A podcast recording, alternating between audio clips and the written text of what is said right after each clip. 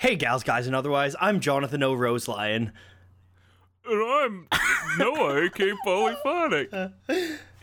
And you're listening to Horns and Wings. And we're normal, and this is the normal This is show. this is what my voice. That's what my voice sounds like. I mean, Noah's voice sounds like.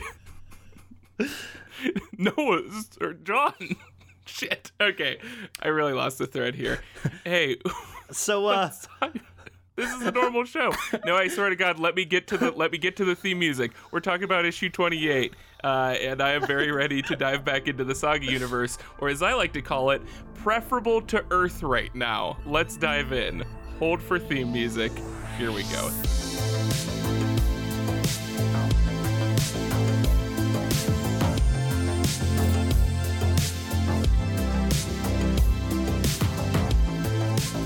Hey Noah, what's up? So, uh, so things things are a little different than the last time we recorded. I think. Sorry, what? What happened? Um. Well, you see, I finally got HBO. That's what happened. Uh, okay. uh, yeah, no, everything sucks and is bad, and so Oh, I forgot about that. Yeah. you know we thought we'd return and and make and you know get your mind off things with with this really positive book where only good things happen. Oh yes, only good things happen. yeah, yeah. So if if you're listening to this in the future, this is our first podcast recorded during the apocalypse. Um, it is currently the, the the great pandemic of 2020. Um, and also also uh, as a chi- Noah, please, please, please, Noah. The Chinese virus is clearly how it will be remembered to time. Nothing wrong with that. As- just facts, Noah. as a as a uh, cherry on top of that, today Bernie Sanders officially dropped out. Hey, hey good news! Good news everywhere. Uh, yeah, this what what a what an absurd turn of events where this depressing shit is the greatest escape and the most wonderful distraction that I can possibly imagine right now. Yep. Yay! More people I love can die right before my eyes in um, on the safety of a comic book page. It's fantastic. Uh, just a quick explanation for why we were gone for a month. I know there's like six of you that have missed us. It's Odd Amy. It's Hat Eating Cthulhu Goat. Um, I know. Cat eating. What was it? Cat eating Cthulhu joke. it's the official name. There's uh CJ. There's CJK. Uh, spider emoji. Christmas tree Right, emoji. right, yep. Exclamation point. Yeah. Like exclamation point. Yeah. give it out to SPTV. Okay, we're we're gonna have to name everyone. There's more than six, but there's also pretty much six. Yeah. Sorry if we missed you. Um, but yeah, John's got John's got some explaining to do. Real Ricky Ricardo situation here. Uh, for all the youngsters out there, uh, yeah. So so I I came down with so um, immediately because I I took all this very seriously right from the start. Was super paranoid about all of it. Uh, started self isolating pretty much uh, like at the beginning of March because I had the means to, and I already do that daily, and uh, was super was super safe about it. Uh, but Haley had a scheduled trip with family again right towards the beginning of March, and happened to go to to Disney World and came back. She was fine. I ended up not being so fine a few days later. Uh, I had pretty minor symptoms that were all flu like, uh, except flu usually doesn't cause shortness of breath or pneumonia, but I got all those. Uh, but I I was like point whatever degrees away from uh, qualifying for a test for COVID 19, so I didn't get one. Uh, but then I got bad pneumonia. I ended up having to go to the ER. They had to help me out with my breathing, and because of my I slight I have slight asthma, and I'm I get lung infections like every six or eight months or so, and so that pneumonia really knocked me on my ass for like three weeks. My lungs already hurt from talking for five minutes. So Noah's going to be doing a good amount of. This is going to be a real uh, fard radio hour. Yeah, I was about I was about to say. yeah, yeah. But we we we took it easy. I didn't I didn't put any extra stress on my lungs, and uh, it's been a good going on four weeks now since I first had symptoms, and I am just now feeling like a human person. So, hey, wash your hands, stay inside. Uh, don't give this thing to other people, even if you are healthy. By the way, Haley, no symptoms. Huh. Come on, dude. How convenient. Uh, so she's gonna take over on the show for me. Honestly, it would be better, Ow. especially with those those in depth, uh, very fast paced scene descriptions. uh, that's what I'm gonna have to do now because my lungs suck. Uh, yeah, no, it it was a little scary, but but I got through through thanks entirely to the strength given to me via Noah's text messages that were near two times a week. So we we Bi weekly. nope. Uh, let me see. Uh, let, I'm gonna. I'm just gonna read some of these text. great texts okay. I sent oh, you. boy. Yeah. I, we're we're right back into that good old that good old content. Here's here's one that says, "How goes quarantine life?" Um, Mm-hmm. here's one. Also, this is just cool news. Here's one that says, "Uh, where where was it? It said, uh, holy fuck, Rian Johnson saw your video. Oh yeah, that was nice. That was a cool thing that happened. That's what cured my pneumonia actually. So if you can if you're sick at home listening to this, uh make a, a video that takes you 4 or 5 months to edit and then keep retweeting it over and over again the t- tweet that happens to have him tagged in it so that he will eventually watch it. And then you're good. And then it just it cures you of all ills cuz he's a cool dude. Uh Noah, Yeah, yeah, John. this is just just to give everyone a heads up i am going to keep this there's the biggest the biggest thing that affected my symptoms sincerely was stress. Like it was it, it you know in terms of like nausea and just being able to get enough rest. And stress wrecks your immune system. We're avoiding stress at least uh, real world stress get all that get all that good comic book stress in there. Fill your life with comic book stress. But we are going to from this point on i am shutting that that uh big metal bunker door. Nope that's very evocative of a pandemic. I'm i'm gently i'm gently closing the uh saloon door to the outside world and all of its problems.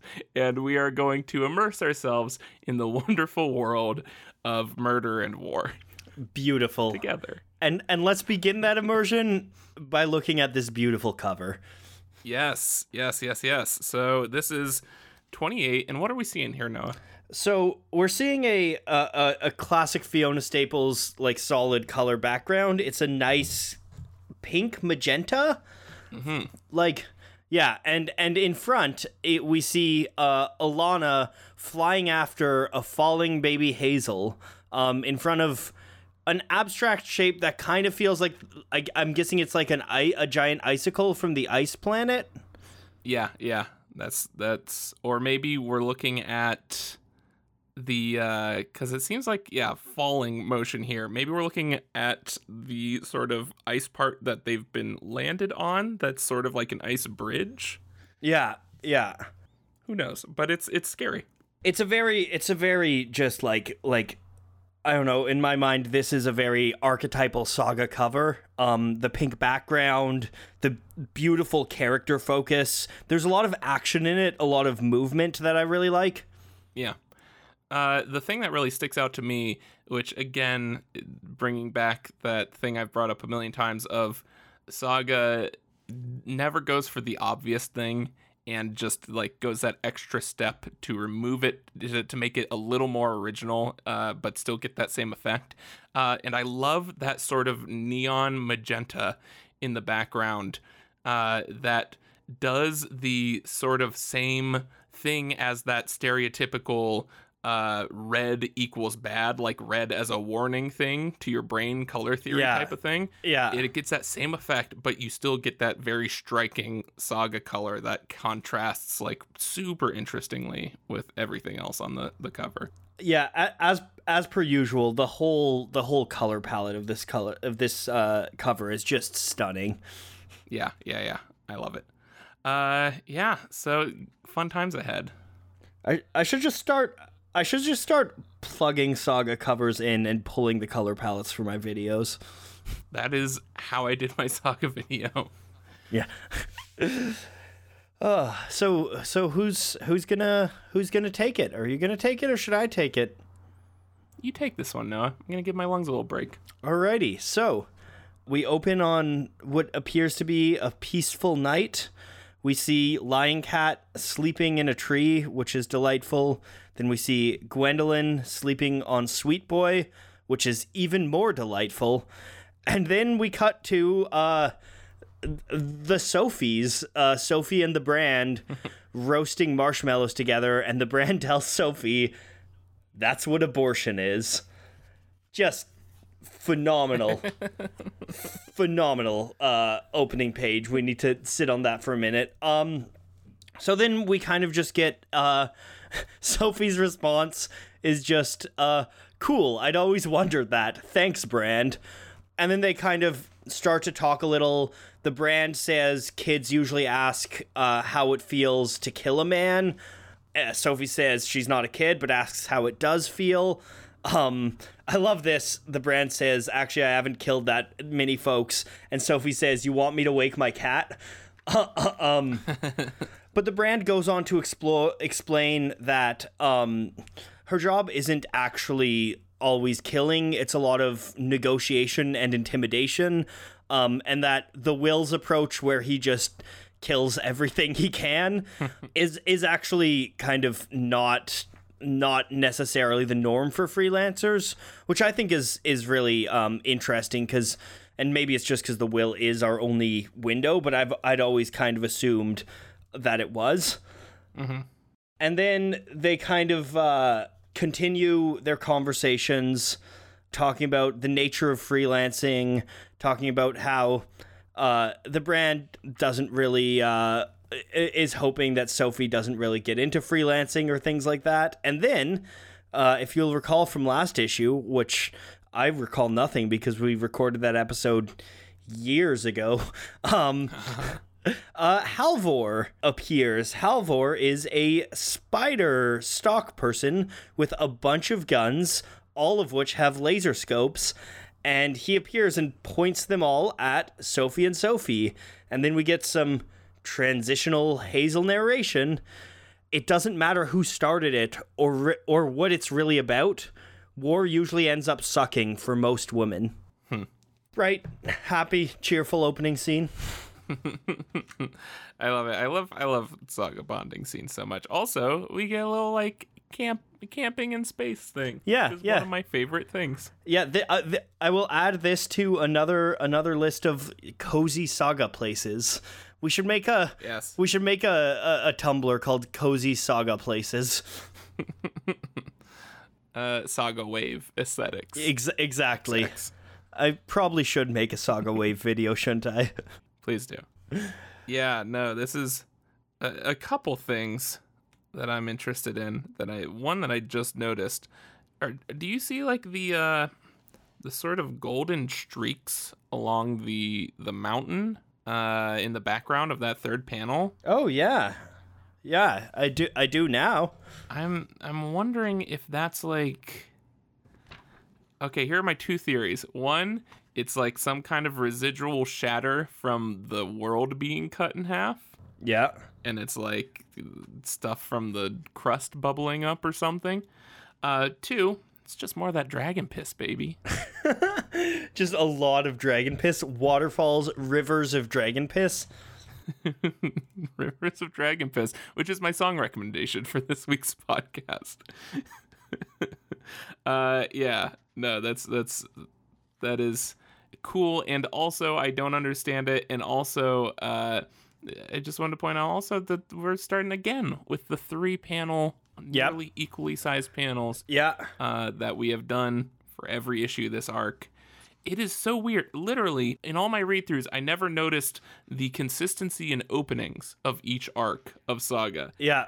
Me neither. And I am, am interested to see if that is a constant throughout every arc. We're this deep. I would imagine it is a constant.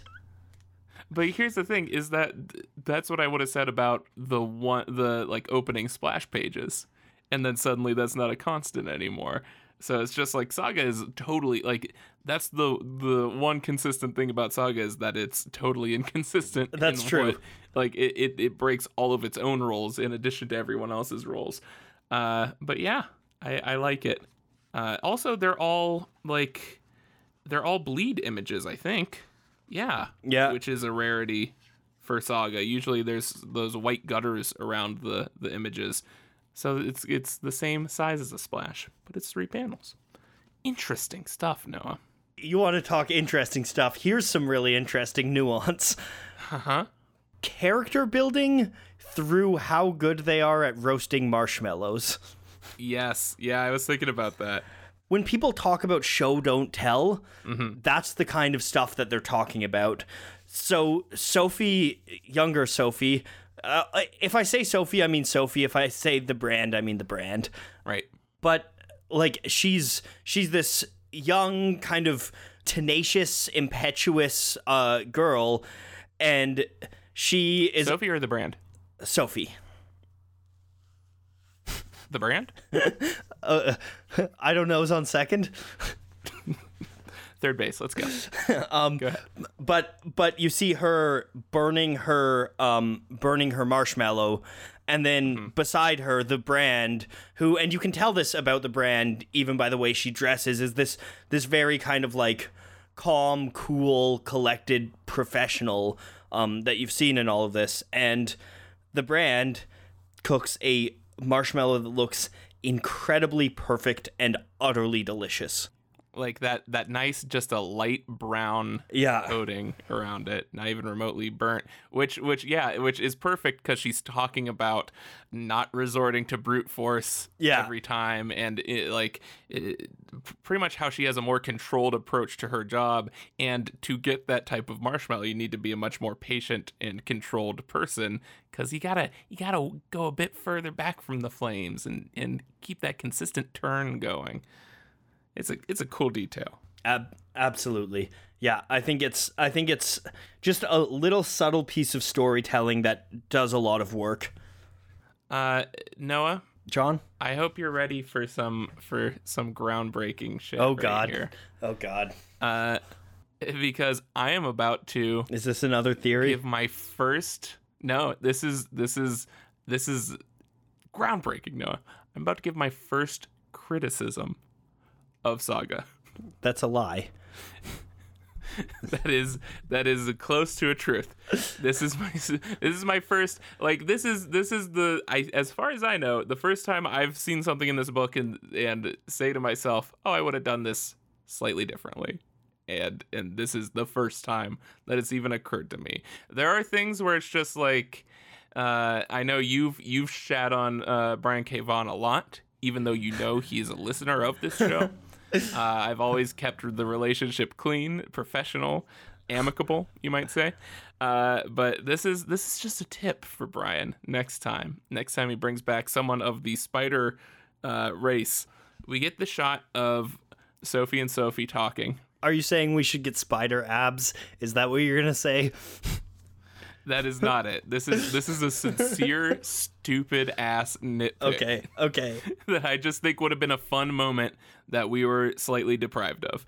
So we get we get Sophie and Sophie talking, and then we get a reverse shot that's sort of out of nowhere, uh, the reveal of Halvor, and then we get the reverse shot again of both Sophies, and they have the red laser sights on aimed at their faces.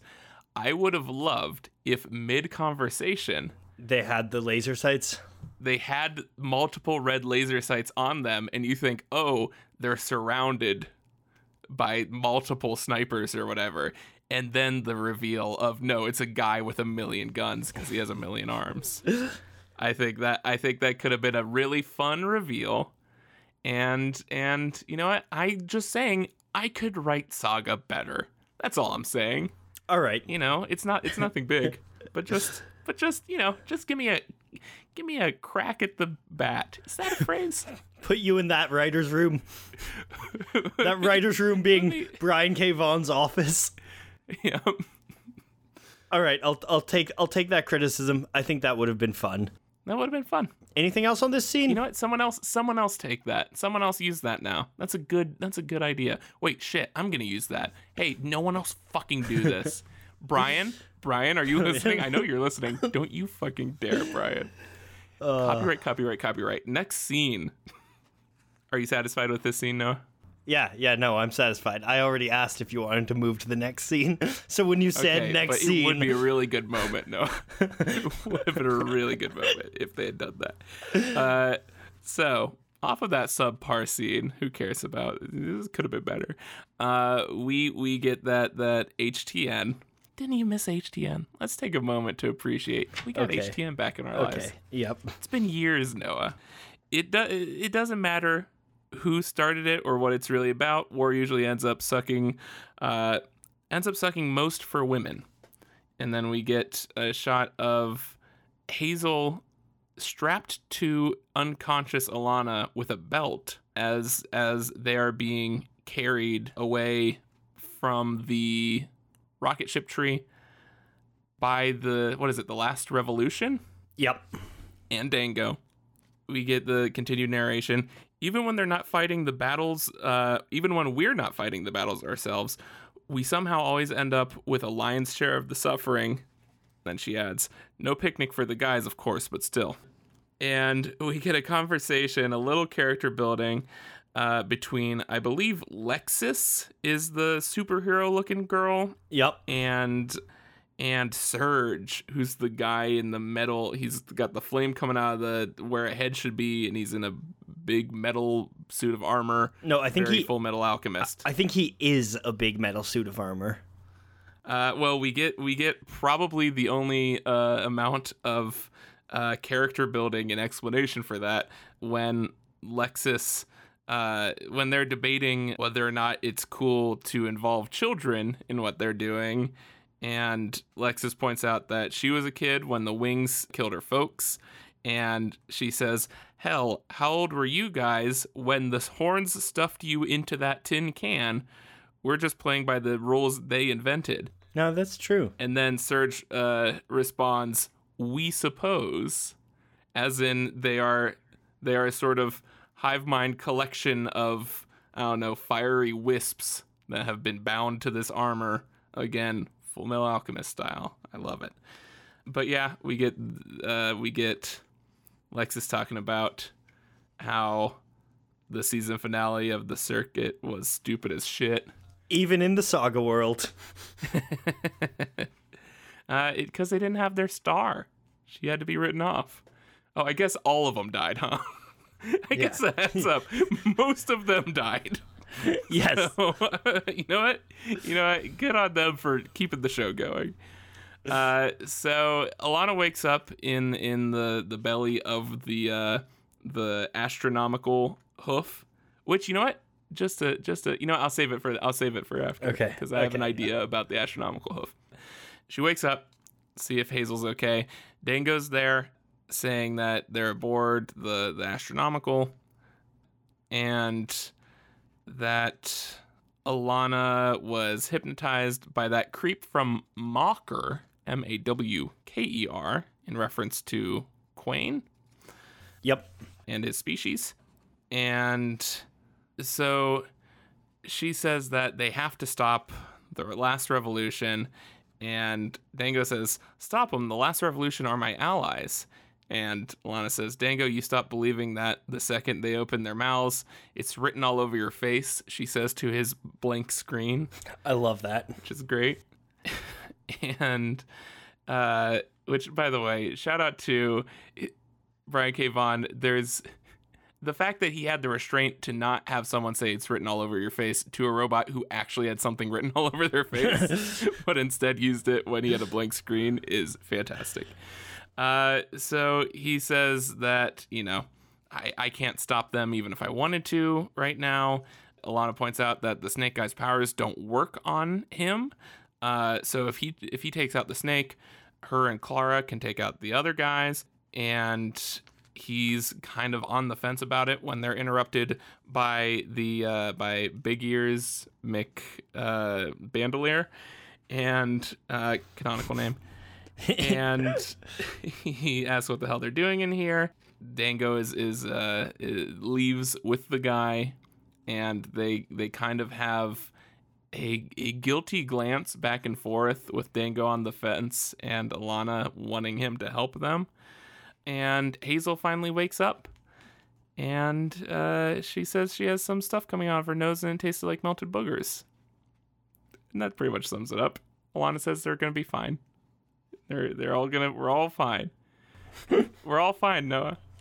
We're all fine. No, we're all gonna be fine.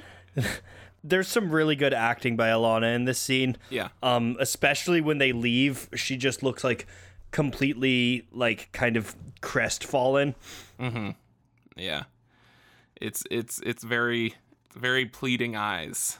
I think it's really interesting how already uh you're you're seeing a bit of a bit of Stockholm syndrome, if you will. Um, but I mean, I think it's also pointed. But but Alana is like actively trying to empathize with um with Dengo and trying to reason with him, um, which I think is which I think is a. Uh, and maybe this is just me reading into it too much, but but I think that that's something that uh, Alana has probably learned from Marko because Alana doesn't seem to be the type to, um, you know, solve solve problems through negotiation.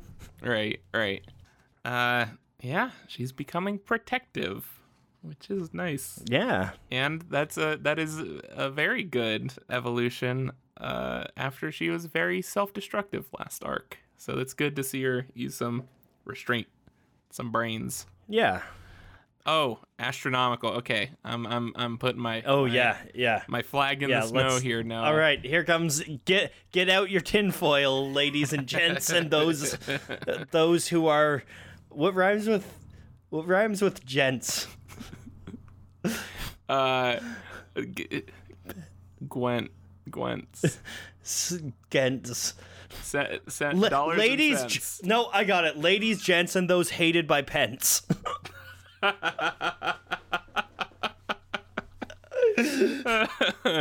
Perfect. That's I our new. remember what we were talking about. Uh, that's the new Astronaut- opening. yeah. Hi, ladies, gents, and those hated by Pence. Perfect. Uh, way to take our minds off the real world with that. Uh, No, no. Let's hear your tinfoil hat astromech theory. okay, so here, it's one thing that I noticed when we were talking about it uh, before was the assumption that it's a big horse, that is a big like uh, Yes. spaceship horse because it's a hoof. So, so I, I'm I'm putting out three options here because Okay. I think we will we will eventually see an astronomical, and I think it's going to be one of those great saga moments of of course it makes perfect sense, but I didn't see it coming because I didn't think because I thought the obvious thing instead of the cool thing. So I'm gonna say it is either a centaur Yep. or a minotaur, uh, or one of, as we've established, a whole species of Pegasuses. Oh my god. They're not called Pegasuses. And even if they one of were those many Pegasuses, the plural is Pegasi. why would you plur? Wait, hold on. Why would you do that to a name if it's a proper noun? I don't know if you say Pegasi. well, if you're gonna break the rules and not use it as a proper eh, as a proper noun, you should Oh, at least conjugate it properly. Side, Noah. Pick a side. I'm using it. It's it's multiple Winged, of the same winged Pegasus. horses. It's winged horses. So I think it's a Pegasus. I'm thinking it's one one of the Pegasuses. Winged horses. That is my theory. That's my that's my theory. I'm sticking to it. Okay, I, my my guess would be a winged horse. I, I I thought it was probably a winged horse, and it would make sense too because you could kind of have like like thrusters on the wings too. Yeah, like jet propulsion, Yeah, Voltron style. and like rockets and shit. Yeah, Yeah. But I want to see I want to see them get a little more. There's I mean I mean even with like the the Cobra people and stuff, there's there's some I'd say vaguely Greek mythology esque inspirations here. It'd be cool to see. I think there's not enough Minotaur uh, I uh, I representation in in common pop culture. Common pop culture? That's all pop culture. Hey Noah. Uh, Hey, what John. else? Hey Noah. Uh, what else we got to talk about here? I think I think I'm good to move on to the next scene. I think this is a very, um, it it it's a, a, a I don't know. It's a scene that that does work. It it moves the plot forward, but I Oh. don't think there's. Oh, I, I was just gonna say I, I thought of I thought of uh, one or two things. another thing that might have hooves. I have a homework assignment for people at home because I tried to crack this one. I, sometimes I see these these proper nouns and I'm like, there's something behind this. I want to know what it is. Mawker, M A W K E R, in reference to the Cobra planet. So I was like, here, I'm gonna I'm gonna do some some digging, see if there's some inspiration behind this. And what I came up with was Nothing? one. Well, here it is. It's it's it's flimsy. And I know I'm the first to I'm the first person to say if my theories are flimsy. I'm, I'm I'm I'm always cards on the table about this, but uh, so I'm gonna say this one's especially flimsy. So if anyone comes up with any sort of evidence as to, like stronger evidence as to what Mawker might be a reference to, because uh, you look it up and a lot of it is just a last name, uh, but the two interesting things that came up for me, if you look it up, it'll send you to a Google Maps of a plate apparently there's a place in india or at least on google maps there is it's the first thing that comes up uh, called mawker uh, which you know india of all the uh, snake charming communities Well, also not just not just snake charming. I mean, he's a Naga, and Naga are mythical beings in Hindu and Buddhist mythology. yes yeah yeah yeah yeah so that i mean there's there's a lot of there's a lot of uh, cobra symbolism that is that is uh, tied to india Also, I'm looking at where it is on the map. Is this a place where China will? No, this isn't. It's not in one of the disputed regions. Okay, so China won't come kill us for saying it's in Italy. I mean, in India. Oh, oh, now they're at your fucking door, my friend. How dare you? Uh, so yeah, so but that that like I could not, it, I couldn't even tell if it was like an actual city. I it, there's, there, I don't know if it's a translational thing. I don't know if it's a, a mom and pop shop in India. But that was just that was the first thing that came up, which I thought was interesting. Let's see what Street View says. Please do. Uh, also, uh, Mawker Urban Dictionary is slang for a lowly prostitute. So Yeah. I'd say, I'd say the combination. So that's the thing. But both of them seem seem flimsy at best. But also they both seem distinctly saga. So if anyone else has some better Mawker theories out there, I would love to hear them. If you switch one letter from Mawker, you get Gawker, the mm-hmm. website that Peter Thiel shut down with the Hulk Hogan lawsuit. Yes. Hulk Hogan was a wrestler mm-hmm. wrestling. Yeah. I'm, I I don't know enough about wrestling to continue this. who who of course who of course played in Rocky 3 the wrestler Thunderlips which is not a joke that is an actual fact and Thunderlips of course we know is the uh is the Indian to English translation of Cobra. So it all comes back together. This is this is this is a real this is a real Dan Brown situation. I really I really like the way you say Indian as if Indian is a language. No. You know, uh, sorry, I meant Italian. That's my fault. Mamma mia. oh, you said there wasn't much to talk about with this scene. All right. uh, Also, should we move on? Really quick, this is me saying, this is me saying something we need to talk about in the future. Uh, not right now, but I just want to know. uh, There's a lot of reference to them saying like, "Oh, they're not really here to help you." The last revolution. What are they actually trying to do? That's my question, because that's not abundantly clear to me. Th- They're they're just trying to use violence to they're trying to end the war through extremist violence me, violent means. But how does that not coincide with uh, with Dengo? I guess it's the fact that they're willing to use anyone and not just target. But he already knew that.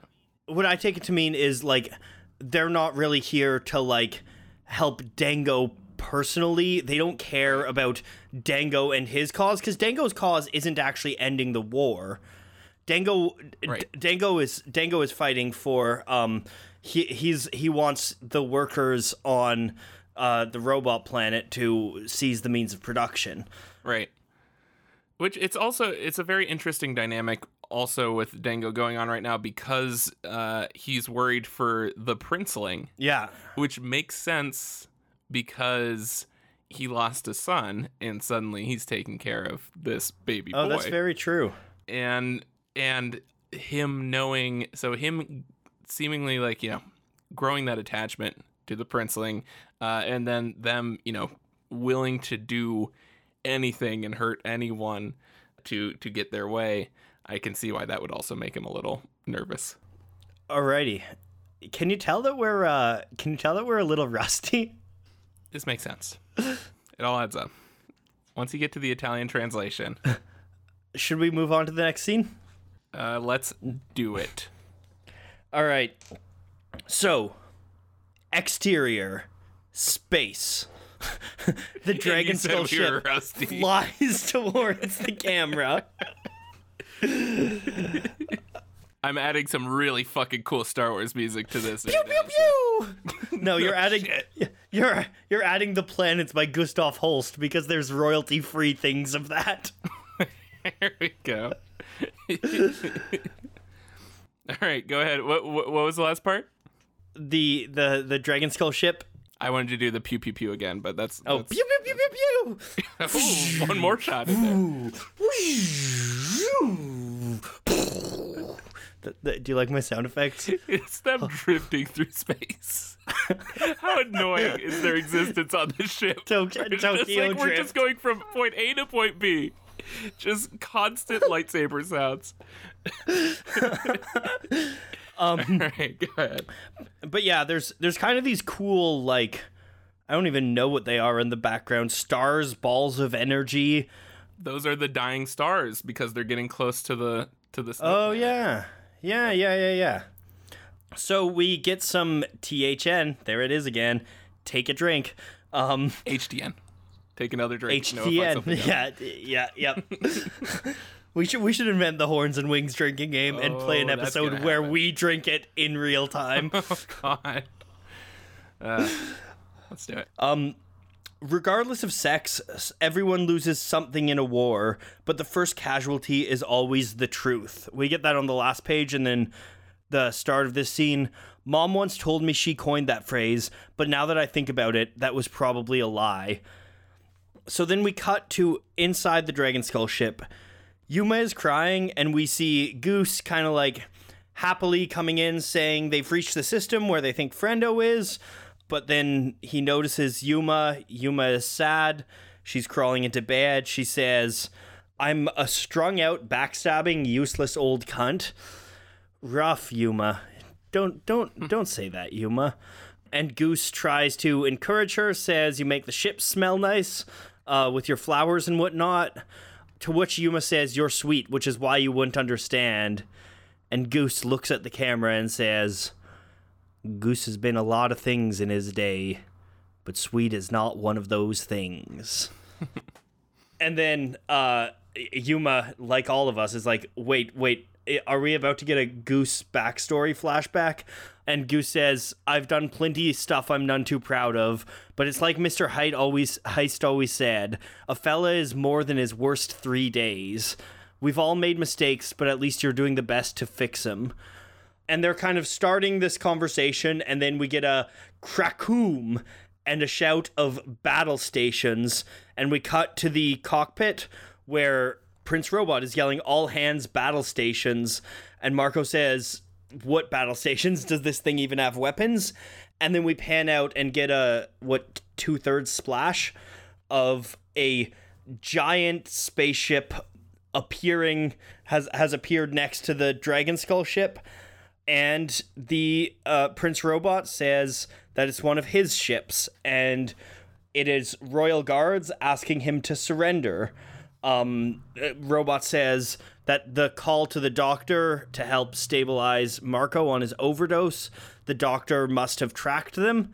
Then we cut inside and we see the Royal Guards who have like uh, wh- what how would you describe their their heads? These monitors, they're like old like uh, computer Oh, screens. like 70s, 80s, that nice green computer. yeah, screen. yeah, exactly. They look like you could like play pong on them. So so they're a bit higher up on the that that uh, one or two tone uh Yeah. palette.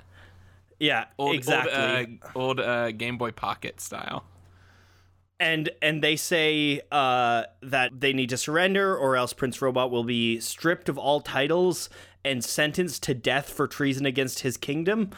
And Prince Robot says they must be bluffing and gets his portal face, but then a shot rattles the ship, and we end on Marko yelling, "Battle stations! Shit's heating up! Shit's heating up!"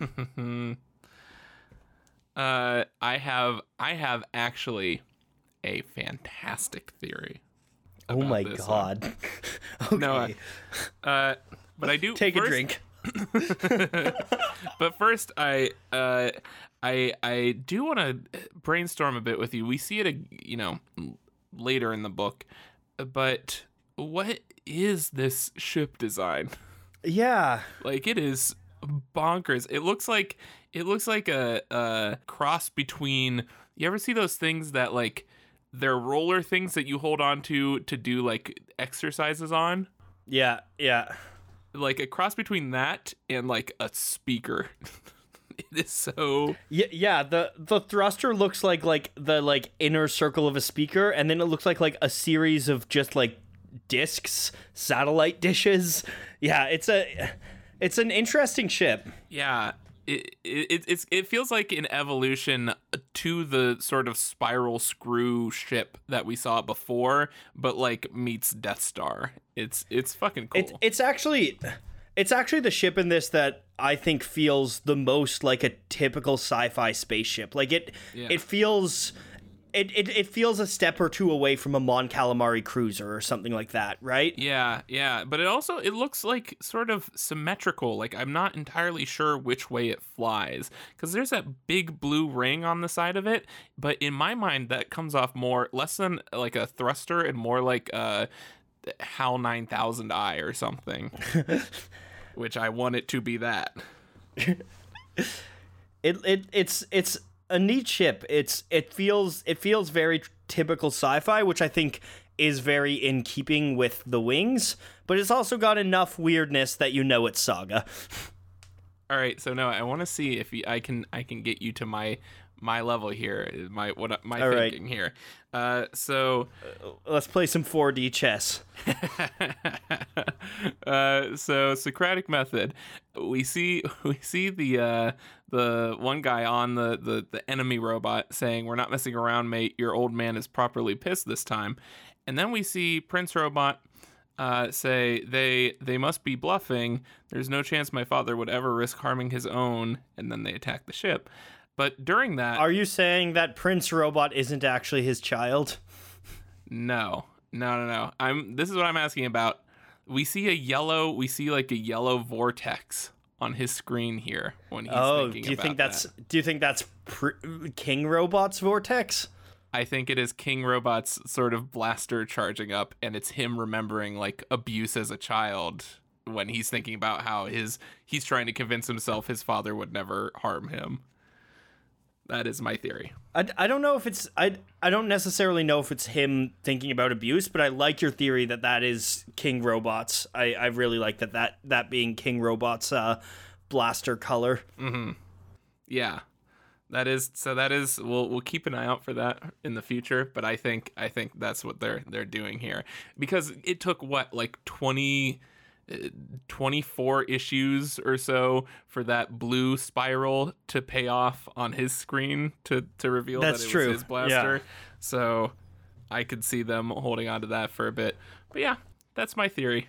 I love these last three panels, especially the last panel of Marko yelling battle stations has a real manga feel to me. Like with the diagonal, it's like a diagonal panel and it's like just kind of this close up on his face and the back is blurring. Like it, it really, I really, really like it. Yeah. And that's such a that's such a just a cool button to this where it's them it, you know what it reminds me of the uh, Avengers scene in the first Avengers movie uh, where Cap and Iron Man are uh, arguing, and he's he's Cap is telling Iron Man like, "Put on the suit. We'll Oh, we'll yeah. go a few Yeah. rounds." And then they get attacked during the middle of it, and then he's like sincerely he sincerely says, "Put on the suit." And Yeah. and I like how they did that sort of uh, them arguing back and forth. Like, you know, he says, "What battle stations does this thing even have weapons?" And it turns into an argument to like him being like, "Fucking battle stations, Battle station. do this." I, I it, these little these little like through lines within one scene are fantastic. This little setup Yeah. and payoff within a single scene within like three pages, right? Yeah, yeah, Another really small thing I want to point out is just I love the little like touches on the inside of the robot's ship. Um, like you can see there's these little flourishes on the console. It's all Oh, it's very like high class and regal, which I think is just like a little a little detail that that speaks to world building. yeah. I like it. It's it's very uh, Avenue Five. There's something for you to watch on HBO. Oh, now. I watched the first episode or two. it's it's it's fine. but th- then I then the idea of watching people that were, you know, stuck together in something Mm-hmm. for a long time didn't suddenly didn't seem quite as uh, No, I- appealing I, for get some it. reason. You're talking about this podcast. I get it. and nothing else. Uh, yeah, no, this is a, this is a cool scene. This is this is fun. Uh, and also we get more setup of whatever the fuck Ghüs's dark past is in the shit he sees. I love the I love this this goose. Oh, also little detail. the first time they're hit, Ghüs is just like knocked flying. You see his little butt and he's just like he's just like sent flying back. It's so hilarious and cartoonish. like playing popcorn on a trampoline. yeah, exactly. Uh, good shit. Ghüs, Ghüs, Ghüs. Literally, the only thing bringing me joy in life right now is Ghüs. Uh, uh, let me see. Oh yeah, and then also to add on to that goose thing, I love her listing these things that are wrong with her, and then him saying, "You're not useless." Out of her calling herself strung out, backstabbing, and useless and old, and I like him, a- like accidentally insulting her, trying to make her feel better. I like that he says you're not useless, and the one thing that he says is you make the ship smell nice. he gets it. He knows what's what's important. uh All right, should we uh should we go to the next scene? Things are really heating up. Almost as much as the core of Demimonde, which is our opening panel in this next scene. Can, can you put in yeah? Can you put in some rave horns there? Nope. Uh, and we're back to Demimonde. Uh, we get some. We get some. What's this guy's name again? Halvor. Airhorn. That's his name. Yeah, yeah. Uh, he, we get him saying uh, that he's been following them since he saw the ship land, uh, and it's the, her idiot brother's ship, and he he says, "Where is the dullard anyway?" And then Lil Sophie says, "You shut your ugly mouth about him." Uh, which is very brave towards a person aiming like 10 guns at them. And the brand explains that, you know, he's indisposed at present and they're looking for something that might be able to help him out. And Halvor isn't cool with this. Help him. What about what you owe my family? And then he's cut off by Gwendolyn, who's right behind him, uh, saying, Drop the light show, Chief, or I lance you like a boil. And she's got So the, good. the lance up to his head. And we find the brand introduces uh, Gwendolyn and Halvor, establishing what I, I think we already knew or could intuit that this is uh, the brother of the stalk, uh, whose name was uh, Henriette, I love it. or maybe Henriette. Henriette on how how how French we want to go with this. or how Quebecois. No, I'm gonna I'm gonna I'm gonna hit the brakes on that one. Oh, That's I, I don't think I can do that. I don't think that's culturally sensitive. eh, let's get back. Who gives a fuck? Um, that's culturally that's that's culturally sensitive. Uh, but anyway, he's we find out you know he's he's angry. He's angry at the uh, Will for not killing the blue bu- the blue blood fuck. God, that's a tongue twister. The blue blood fuck that took her life, which is uh, why he brought her this, and he pulls some kind of weird organ-looking heart sack thing, and he says it's an eardrum from the same beast as my sister's old skull ship, the one that her murderer had the gall to steal. So hold on, how do I want to summarize all this? Uh, Welcome to the Fard Radio Hour. please do.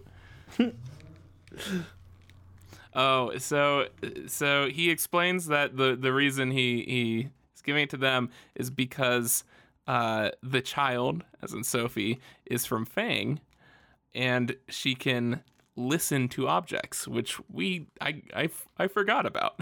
but that was a major thing of her uh, of them finding the uh, rocket ship tree back in the day. Good old, good old natural abilities being used as a plot device by Brian K. Vaughan. Yes, but she points out, and this is another thing that I forgot about, that uh, her hearing, quote unquote hearing, isn't so good anymore, and that was after what the vacuum of space nearly murdered her. Yeah. so that I guess adds up.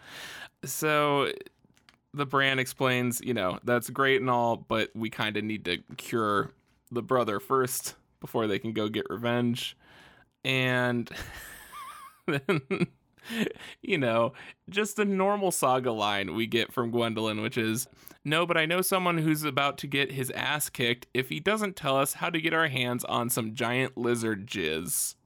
Giant Lizard Jizz is actually my band name.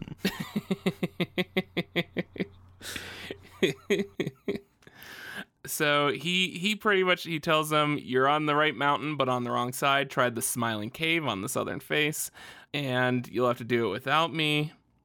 Uh fuck all y'all. I have a wife and six kids on our farm.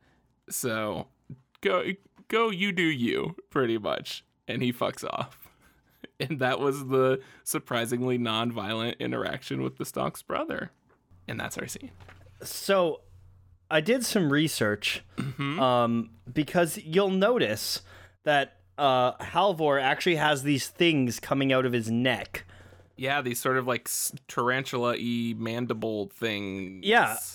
So apparently, these are called palps, and they're something that male spiders have that female spider uh, female spiders also have them, but Oh. female ones are smaller. So male palps are bigger. According to 5 minutes of Wikipedia, I'm not a biologist. Please do not do not take me as an expert, but but yeah, I, I saw that and I was like, "Hey, I wonder." So yeah, apparently that's that's a a biological feature that male spiders have, which is cool. You know? I just looked it up on Google too, and what's interesting is on Google Maps, uh, male palps India is the first thing that comes up. so I'm, there's some. You sure it's not male palps Italy? I'm kind of. oh shit! That's it. Okay, it all falls apart now. I'm running out of I'm running out of uh, red twine for my for my project board here. So I'm glad that one fell apart.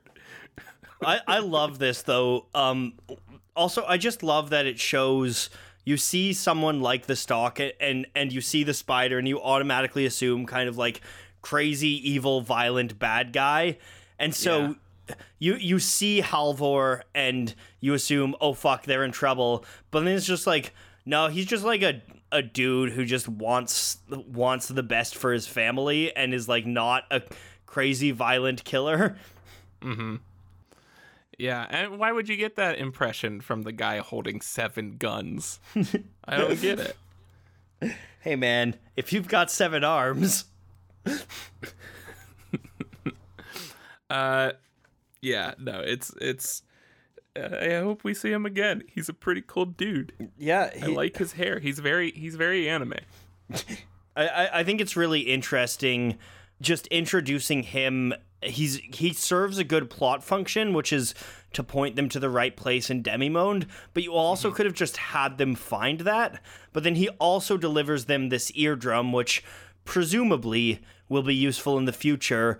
Um, and he basically exists to to further their plot, but they flesh him out enough as a character that he he he builds the world, he builds character more, and he's not just kind of like an old man in a cave who says who gives you a sword, right? Right. Yeah. And also, it's it's a nice way to have some acknowledgement of like, man, it, it is weird that like because this could have just been a random planet they go to with no connection and no real fleshing out of backstory. Uh, but I like that they chose to make this like where the stalk is from. And again, I am just amazed at how much story service the stalk gets Yeah. every single Yeah. volume of this book. This dead person that like it is it is uh it's it's very satisfying. I like it. Compare to when Star Wars had a cool character design, Boba Fett. compare compare the story treatment to Saga's cool character design, right? Like They they I will say they both died in a very bullshit way though. uh boy, don't even get me started.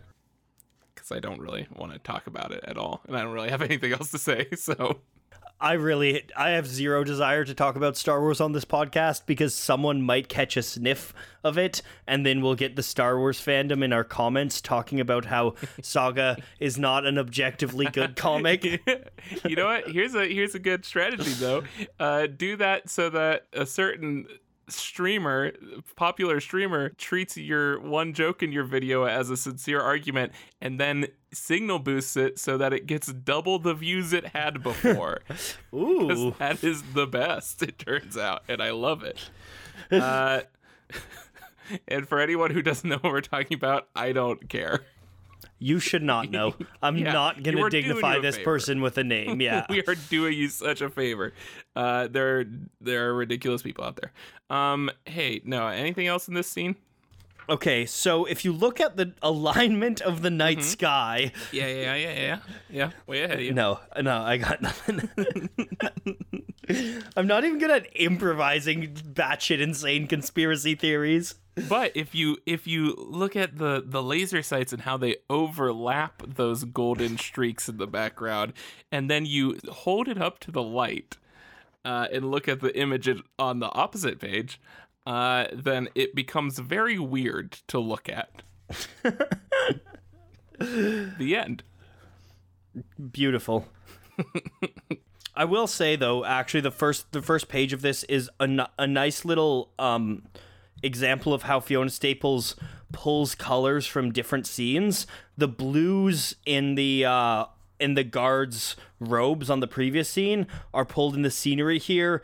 The yellow of the portal reflects the core of Demimonde, and then Halvor's red eyes and the pink of Sophie's jacket pull from the pink and red tones there. It's a little thing that makes this transition less jarring.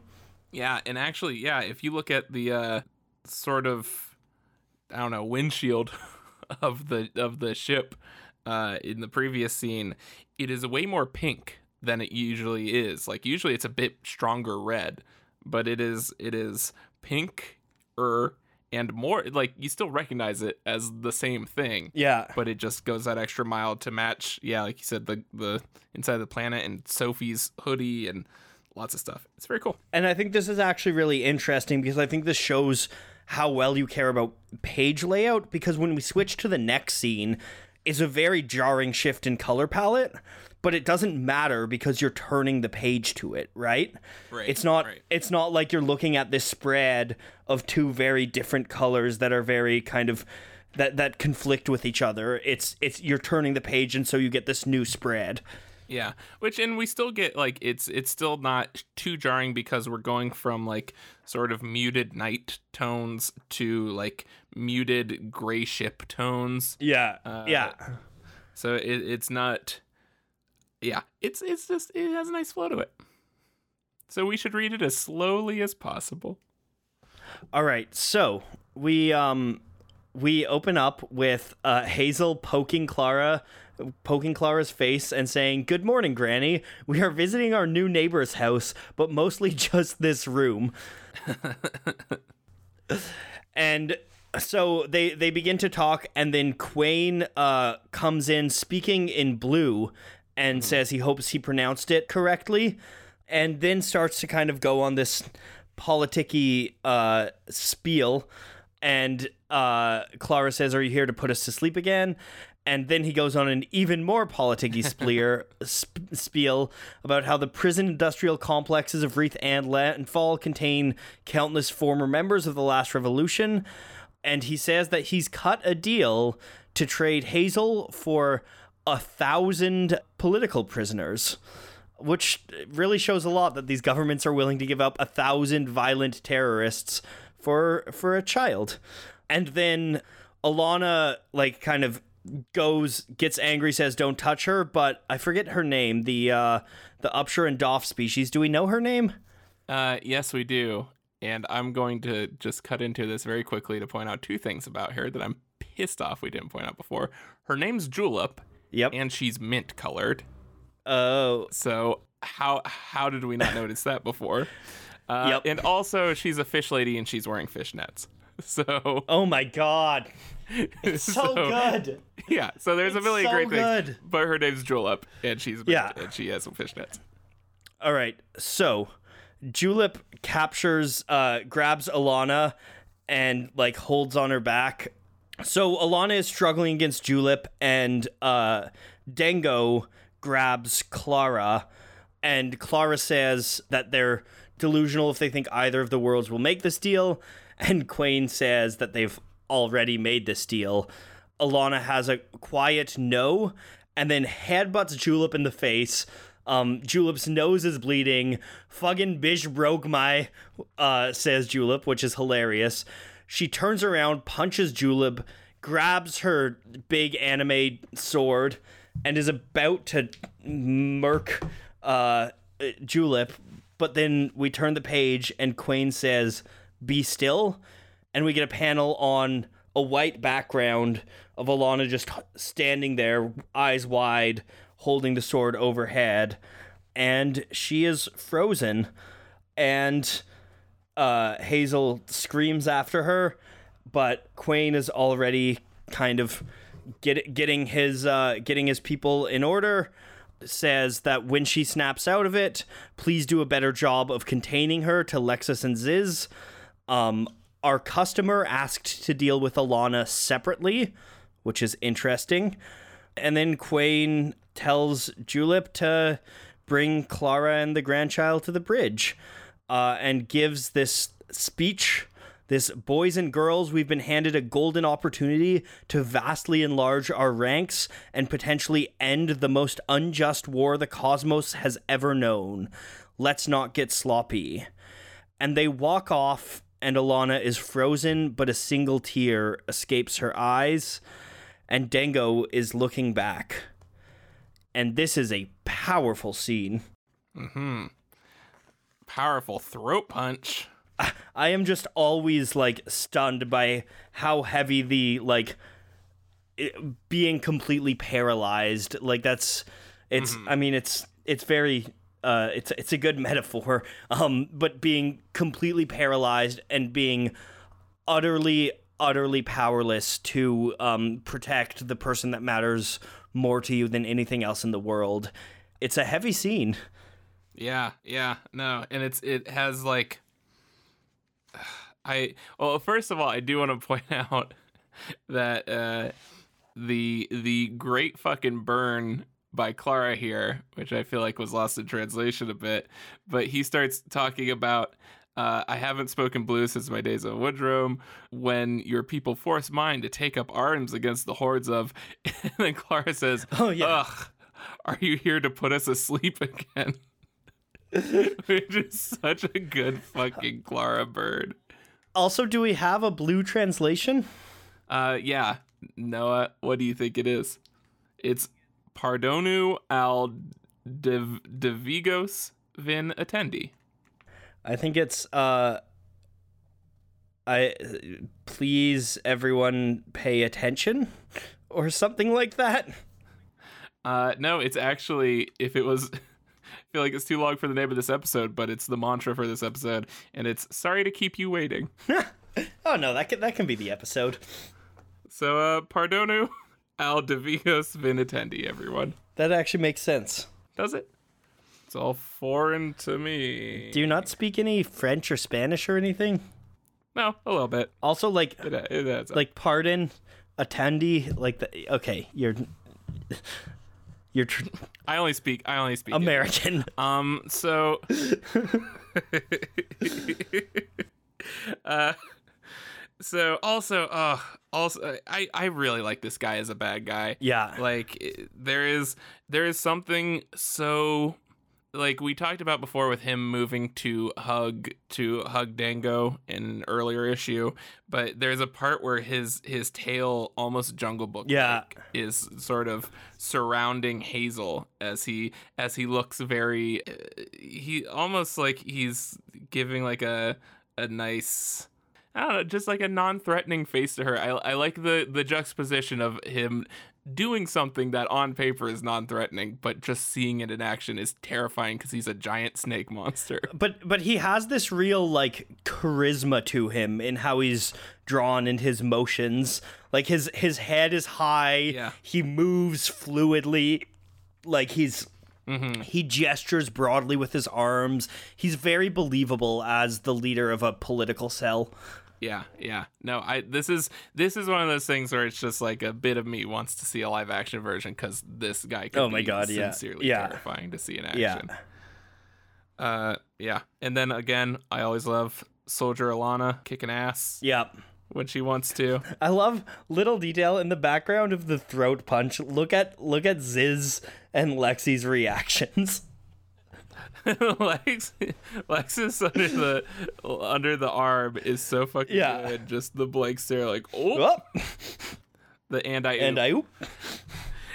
and uh VSCO Girl Lexus is a there's I, that's to counteract my my Ricky Ricardo reference ear- earlier is to, that real contemporary reference. Can we get some fan art of Visc uh, of VSCO Girl Lexus?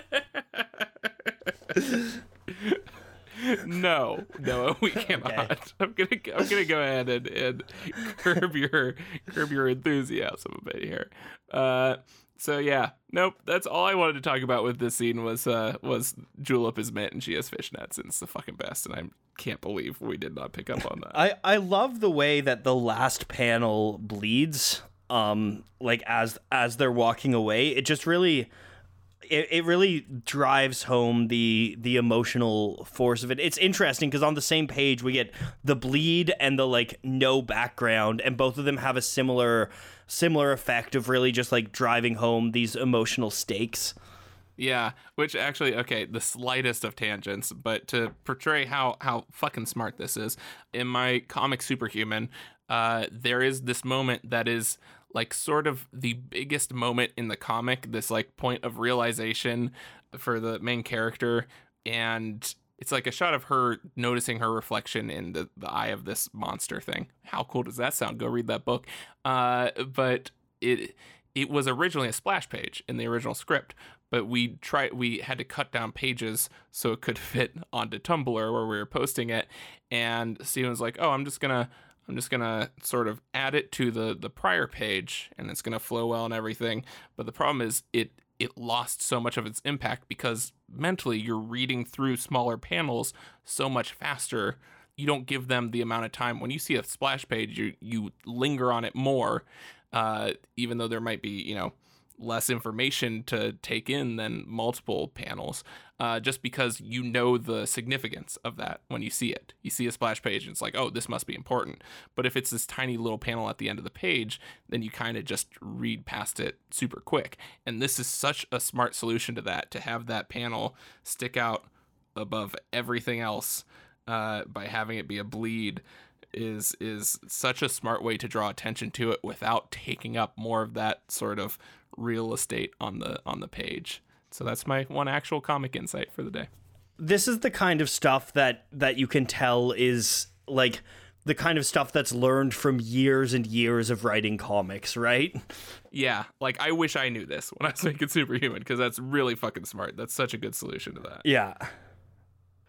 All right. Good shit. Should we should we bring it home?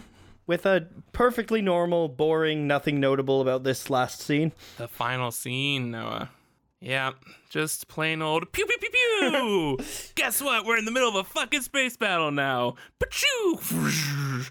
And they're shooting shit at each other, and it's all crazy. And thank you, thank you so much. Uh, and Marko and Prince Robot are arguing back and forth. Uh, say, Prince Robot says, "Can you hit anything?" Marko says, "If I had a good fucking pilot, I could." Uh, and then they get a they get, take a hit to uh, to the engine room, and uh, there's a warning light that comes on saying that there's a leak in the engine room, and Marko yells, "Just go, Yuma!"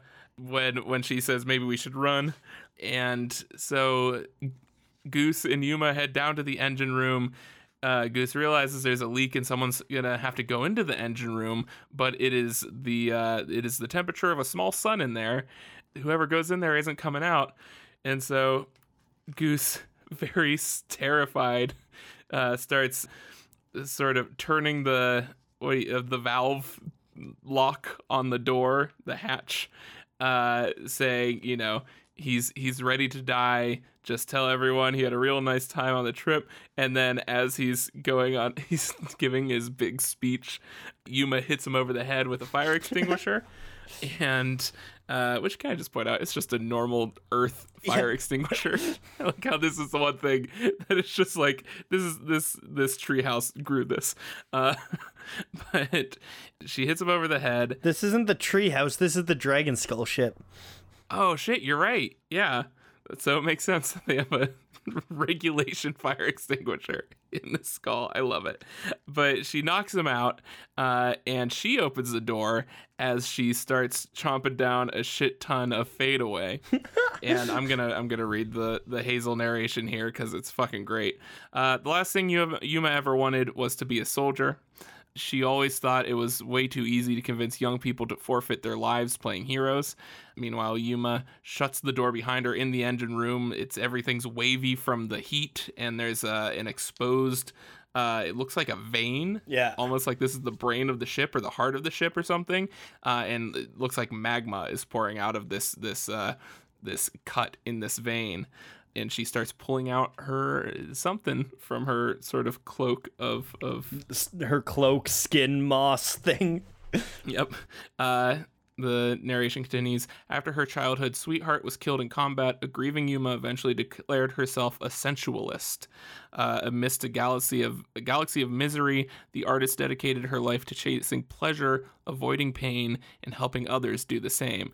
Meanwhile, she is she has pulled out her magic paintbrush, and she is uh, painting the the opening in the vein shut uh, which is a fucking cool use of this thing that I didn't even think about.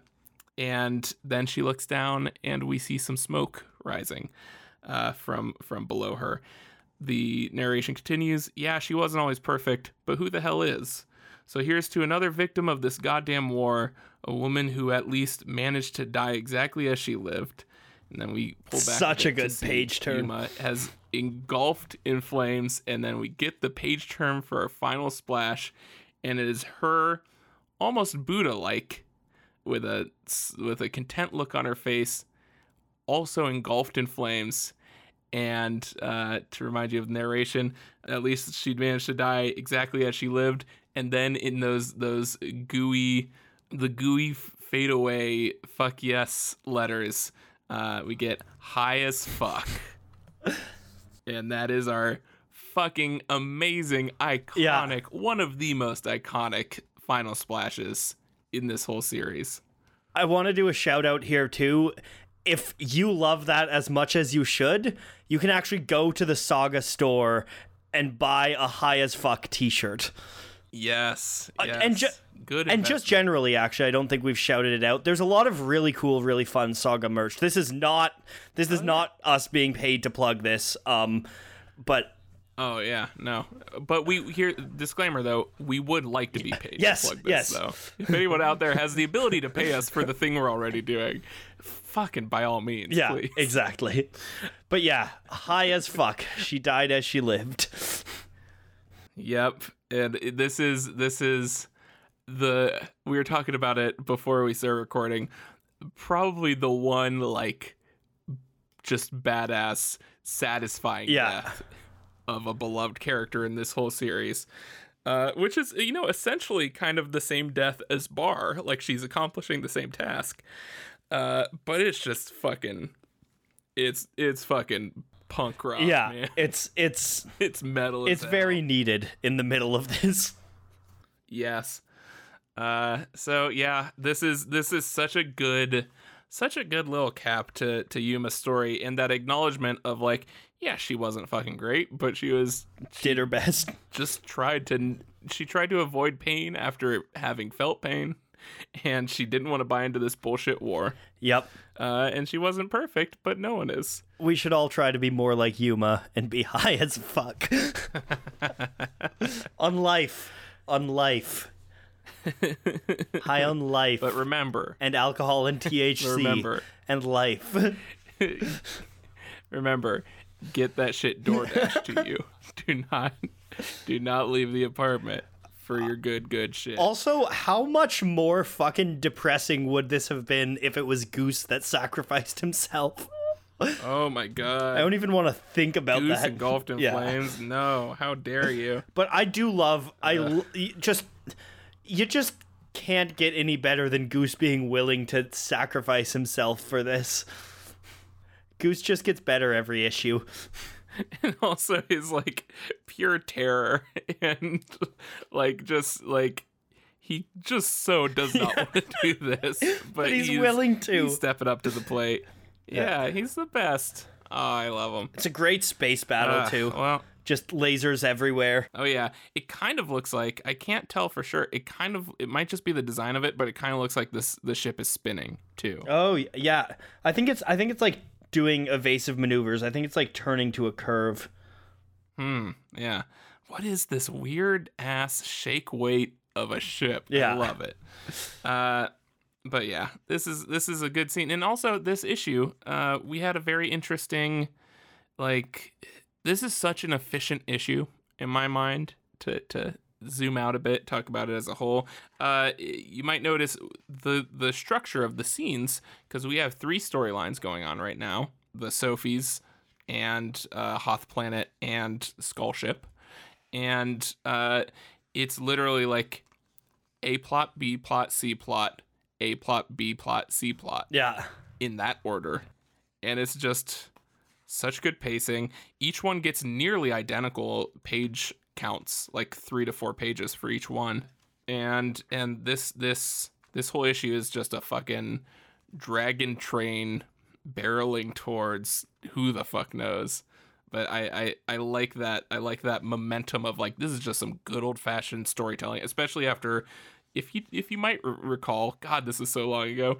Uh, last issue was the uh, the bad trip for Marko, uh, and it was very abstract and very focused. So to get into this very sort of structured and fantastically paced, more traditional storytelling is really cool to see. It can do both.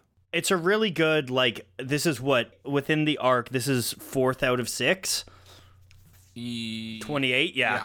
yeah yeah, it's a really good just like really accelerates things towards a climax right Yeah, but still, but still making sure we get that big Yeah. moment at the end. Yeah. there. yeah it's i also just love like look at the opening page look at the closing page amazing pages and just how the fuck do you get from that's what an abortion is to high as fuck Fucking saga in two pages right there. That's all of saga. so do you have a favorite moment john Uh, I'll let you take the good one this time. I, I was actually not even gonna i mean i do love the good one uh which one the first or last but i was actually gonna go for a smaller moment oh well, I was just I was just gonna go for the fact that it's them. Uh, my favorite thing is just them roasting marshmallows. oh that's so uh, wholesome around the campfire, and and I love the uh, just a good. There are a few things that I love more than just like camping, mi- plus anything. anything like it, it just especially now especially right now not that there's anything going on in the world but uh but just like this this nice like simple uh just bonding moment is is really nice i love it I uh I think my moment my favorite moment and the thing is for a long time I would have said high as fuck and that might still be but mm-hmm. I love the moment where Ghüs says Ghüs has been a lot of things in his day but sweet is not one of those things. Because also like I don't know. Maybe that's maybe Ghüs has killed a man, or maybe Ghüs like shoplifted once and is still carrying the weight around of that. like both of those could be. I, I would believe each of those equally, right? oh my god noah can we get a fucking solo a star wars story style Yes. spin-off prequel of Ghüs fucking gun running Yes.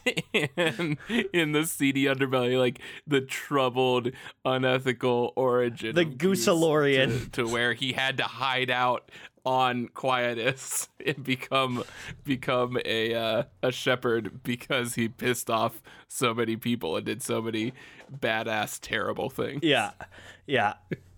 All right, and do we do we have a do we have a song of the week?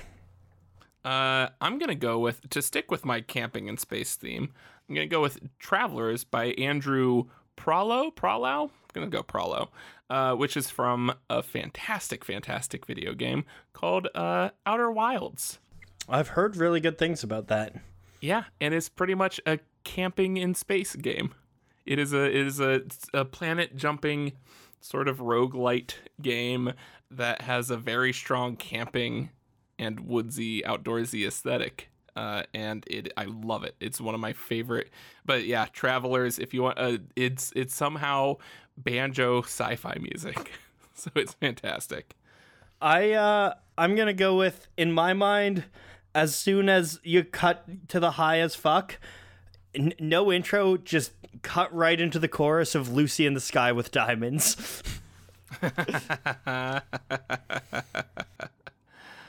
Uh, Yuma in the space with flames killing her. Well, uh, with Fade Away, which which is Yuma in the fire with Fade Away. which is actually an acronym uh, for for fade away. So that Yeah. works out. What are the odds? All right.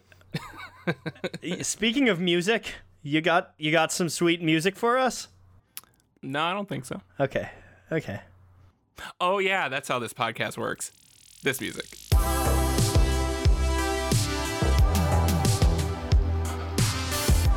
Hey! Wow. Wow. Wow, wow, wow. Good shit. Huh. Uh, Noah, do you have a question? So I have two. Um, Oh, one is saga related, but one is also just more importantly. Actually, I'll, no, I'll do I'll do that one after after we've done both of our questions. My question is Yuma's death. Yuma's death. Positive heroic death. What's what's your favorite like positive death? What are some of your favorite positive deaths of like beloved characters in other media? Like I I think Can we expand on positive death? well because that's such a I don't you know what I mean. phrase. But like uh, Like like not hyper sad. yeah, like I, guess, I, like, don't know, or like You- there's a satisfaction to it. heartwarming deaths. Like I like my mind immediately kind of goes to though it's a bit more heartbreaking, but something like Boromir's death, right? Where it's like a, Right. a death, but it's also got this redemption in it, and I mean Yeah, none of good death. n- none of them do it with the tone of Saga, but Right. No, he was high as fuck for that, I think. what about you? You said you've got a good question. Yeah. Yeah. Uh, so my question is Did you miss me? No. Honestly. Honestly. Did you miss me? Uh That's it. All right. So then I can do a real question, which is this is not soccer related, but um how are you guys doing? Like these are really tough, strange times for everyone. How are you doing? What are you doing to cope? What are you what's what's helping you through this? Um and I don't know if you've come up with if you've done anything fun, made anything good. If you haven't, that's totally fine too. Like if you have just been sitting on your ass playing Breath of the Wild, I know I have. Um, but but just I don't know. I want I want to I want to check in on you guys. You know, it's Yeah, feel free to vent. it's weird That's- times. That's a big thing with Yeah. anxiety. Is uh, that's that's honestly been one of the most helpful things. Is uh, uh, I mean, obviously, first off, get lots of rest, drink lots of fluids, take some hot showers, Wash your hands. eat hot foods, hot, wash the hell out of those hands, stay at home. Uh, but also like. Just I've uh, I've made sure that Haley and I just take the time to be like, hey, this is what's going through my head right now. This is what I'm freaking out about internally. That's this is what I'm freaking out about this hour. It'll be something else next hour. yeah. Uh, but yeah, that's that's uh, feel free to vent. That's, Yeah. that's question three. How you doing? Yeah. How you doing? So it's uh, so it's a what's a good death? Did you miss me? And how you doing? you know what, John? All right. Um, uh, it I did miss you. It feels good to be back. aw. I mean, that's not the question, but sure. uh, and, you know, it felt like you were right here beside me with your two tweets a week. Uh, thank you so much to uh, to Fiona Staples, Brian K. Vaughan, Fonografiks and Image Comics for making uh, the greatest comic book uh, possibly ever. We'll find out soon. Soon. we will find out We'll soon. find out. We'll have, we'll know both forwards and backwards in time if this was indeed the best comic Yeah, ever. yeah. Um, uh, don't forget you can you can respond to those questions of the week on the uh, Horns and Wings Twitter at Horns and Wings. It's gonna be the pinned tweet or just the top respond to the pinned comment on the YouTube version. Uh, of this episode and check out hornsandwings.com. We put we got to get that SEO up right now. It's Yeah. just a bunch of uh, shoes, clothing lines. Uh, so yeah, go check that shit out. Uh, and I think I've got a new line for us. oh, okay, hit Yeah. me with it. That's what abortion is. Hey, bye. Oh, that feels good.